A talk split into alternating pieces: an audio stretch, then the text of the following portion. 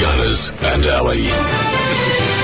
Okay, so here's the thing. We had three callers uh, each call in, and they were all ineligible. They'd all won something. They'd all won so something we were in the like, last we 60 can't days. Play. You can't Sorry. play. So here's an example of the not so hard hard word, how we've been playing it for the last couple of weeks and from here on in, basically. Yes. Uh, we give you a not so hard hard word, you tell us what it is, and then we put you into the draw to win a great prize. Now, this week, it's 50 bucks to spend at the Ravenswood Hotel.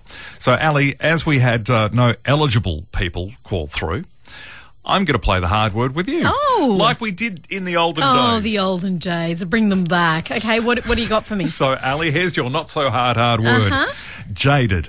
Right. It's simple, isn't it? Very simple. Okay. Does jaded mean bored or lacking enthusiasm, asm, uh, affectionate, or generous? Jaded.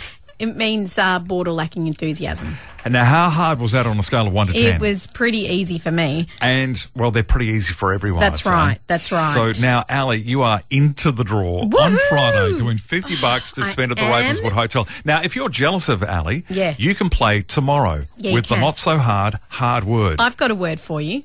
okay, okay. Okay, tidsoptimist. Well, you see, that's an example of the sorts of words that Ali would give me when we played it back in the day. So, is tidsoptimist a state of physical or mental weariness, a person who's habitually late because they think they have more time than they do, or an uncouth person? Yeah, it's B for sure. Lock it in, Eddie. It's B, yep. a person who is constantly late Yep. because, yep, it is, a tidsoptimist. See? Mm, Woohoo, you're in the drawer as well. Woohoo! We're off to the Ravo. Apparently.